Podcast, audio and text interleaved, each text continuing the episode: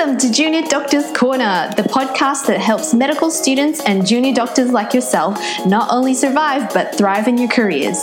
We cover topics including doctor well-being, career, and life outside of medicine. My name is Dana, and I am your host for this podcast. Are you ready for a healthy dose of support, motivation, and inspiration? Then let's start this episode stat. Hi, thanks for taking my call.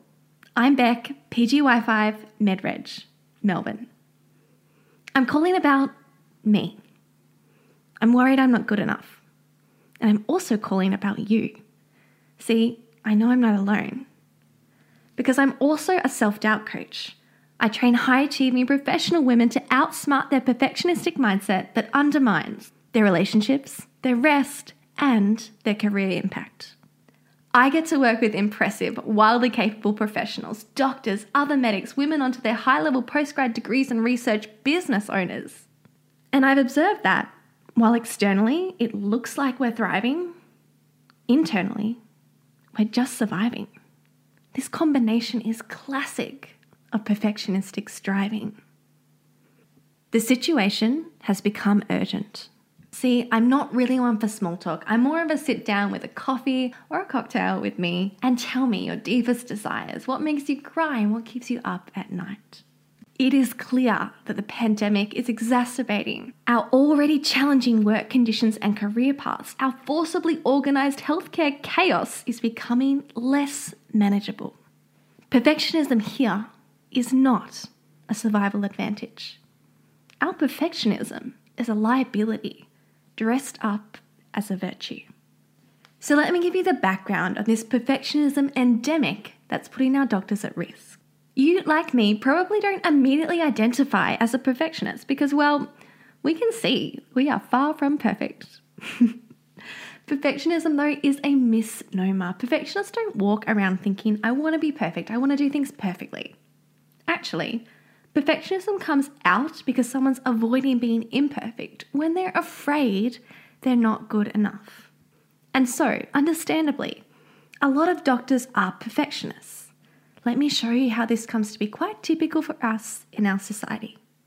The initial injury of perfectionism is your self concept is conflated, fused, and confused with what you do. Being a doctor isn't just a job that you do sometimes, it becomes your identity, who you are. Not helped by the fact that it becomes a part of our name, the amount of time that we spend at work and studying, or when you step on the plane for your annual leave, you still have to be ready for duty. The next injury is in the definition of being a doctor. There's a paradoxically firm yet boundless idea of what a doctor should be. Being a doctor comes with elaborate professional and moral expectations, often conflicting, no less. Be professional and empathetic. Be relentlessly dedicated and always improving is sacrificial to your patients and your colleagues, and also be healthy yourself. Be a well rounded, balanced person in your life as a whole. Where being a good doctor comes with an immeasurable definition. As conscientious high achievers, we can more easily measure our status, if we're being a good doctor, by what a good doctor is not mistakes, faults, flaws. So just don't do anything wrong. Don't make mistakes, avoid fault, be flawless. Flawless becomes the measure of good enough. And what is flawless? well, here we are back at perfection. While we talk a big game in medicine about how it's inevitable, about how mistakes and failings are ubiquitous, let's be honest.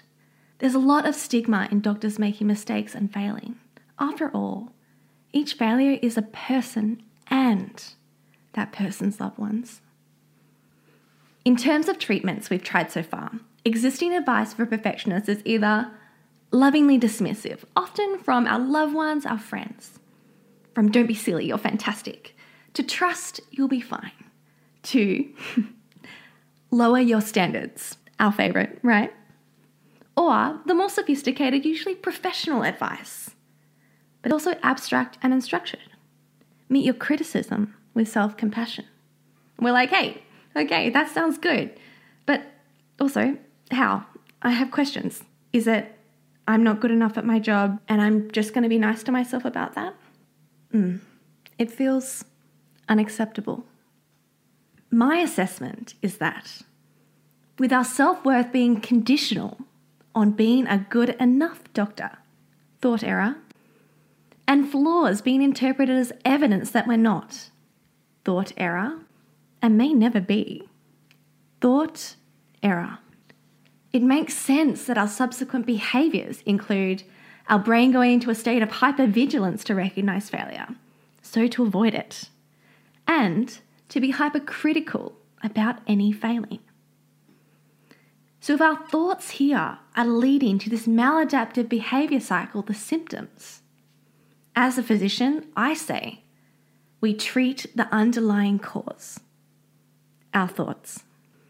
All of this distorted reasoning in the perfectionism mindset is made up of thought errors and held up by more thought errors. And this is how I define perfectionism.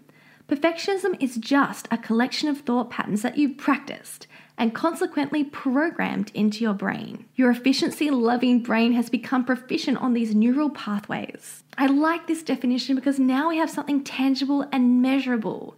Now we can make a plan. The bad news thoughts aren't something that can be cured. I would love to swallow an anti self criticism tablet and clear the parasite from my system. The good news? Thoughts can be organized, categorized, revised, and upgraded.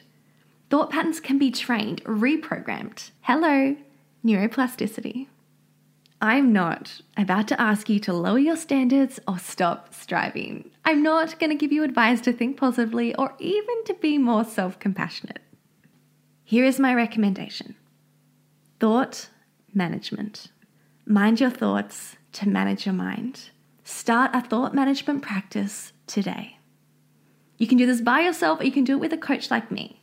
But you deserve to live in a managed mind, not a reactive, overwhelmed, hypercritical one. Here's the plan immediate intervention. Grab the closest blank scrap piece of paper, set a 10 minute timer on your phone, and write down your current thoughts. Just do it. Don't overthink it. I know you've all written prescriptions on napkins. When the timer stops, read them back. Now, you're being the observer of your thoughts instead of someone believing them. Investigations. Download the list of archetypal perfectionism thought errors. You can just get this from my Instagram bio, Dr. Beck. Now you can think about your thinking. This is a bit of a trip. It's called metacognition. Your thoughts, when they're up in your head, just seem like your brain seeing and reporting the facts of the world. It's 27 and cloudy today, and you're not doing a good enough job. often not blatantly said out loud, but when we sit down in a non judgmental, honest space with that cup of coffee or cocktail, we find these thoughts. My clients are initially shocked and then embarrassed by the thoughts that we find. Instead of being self critical, instead of just believing the thoughts that your brain offers you, now you're in the position to be a critical thinker, a critical thinker about your thoughts. Monitoring and review. Monitor your thoughts, ideally daily. Have a daily thought practice. Practice makes mm, not perfect. Practice here makes new programming, new paths of least resistance for your brain to default to. When you're not consciously thinking about your thinking, when you're going about your busy day focusing on your patients under pressure, solving their problems. You don't go to the gym as a once and done thing. If you want results, you go regularly. Like your body, your brain adapts only with consistency. This is a practice that you do to keep your mind well and optimized, just like you go to the gym to keep your body well and optimized. You'll work hard at first, but you know with consistency your workouts won't only become easier, but you'll start to enjoy them and start to move up to new levels. Call me back, make contact with me if you're not sure what workout you need or what exercises will give you the results you want.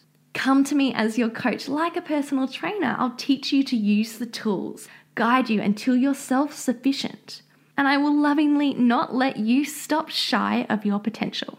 It's going to be hard and uncomfortable and fun, and I promise you, you'll laugh a lot. Every perfectionist deserves a coach, especially doctors, especially doctors working in a pandemic. Coaching's now been validated in RCTs to improve burnout in doctors, most notably in JAMA Internal Medicine 2019. With subspecialists and generalists across Mayo Clinic sites, they did just five months of coaching over the phone. There was a significant reduction in overall symptoms of burnout, emotional exhaustion, and improvements in overall quality of life and resilience. Of course, I think you'll have the best results and the most fun with me on your side as your coach. But if it's not right for you right now, still do this work. Pick a non judgmental friend that you can trust and have them check your work. You're not supposed to have everything figured out on your own and you're not supposed to be perfect. Never trust anyone who says they have it all figured out and have all the answers. We all have our blind spots and our biases because we are humans. Nothing is broken, nothing needs fixing. In fact, the opposite. What we ultimately do with thought management is remind you of this. We rebuild your self regard. The thought errors have you misinterpreting the world and it's wasting your time, energy, and misguiding your decision making. Your daily decisions become your life. That's how you became a doctor. All from a decision. When you misinterpret the world, you misinterpret what's in your control, and it's more, not less, than what you think. If you really like that episode, please don't forget to leave a review on iTunes to help a sister out. And don't forget to subscribe to our email list so that you never miss an episode.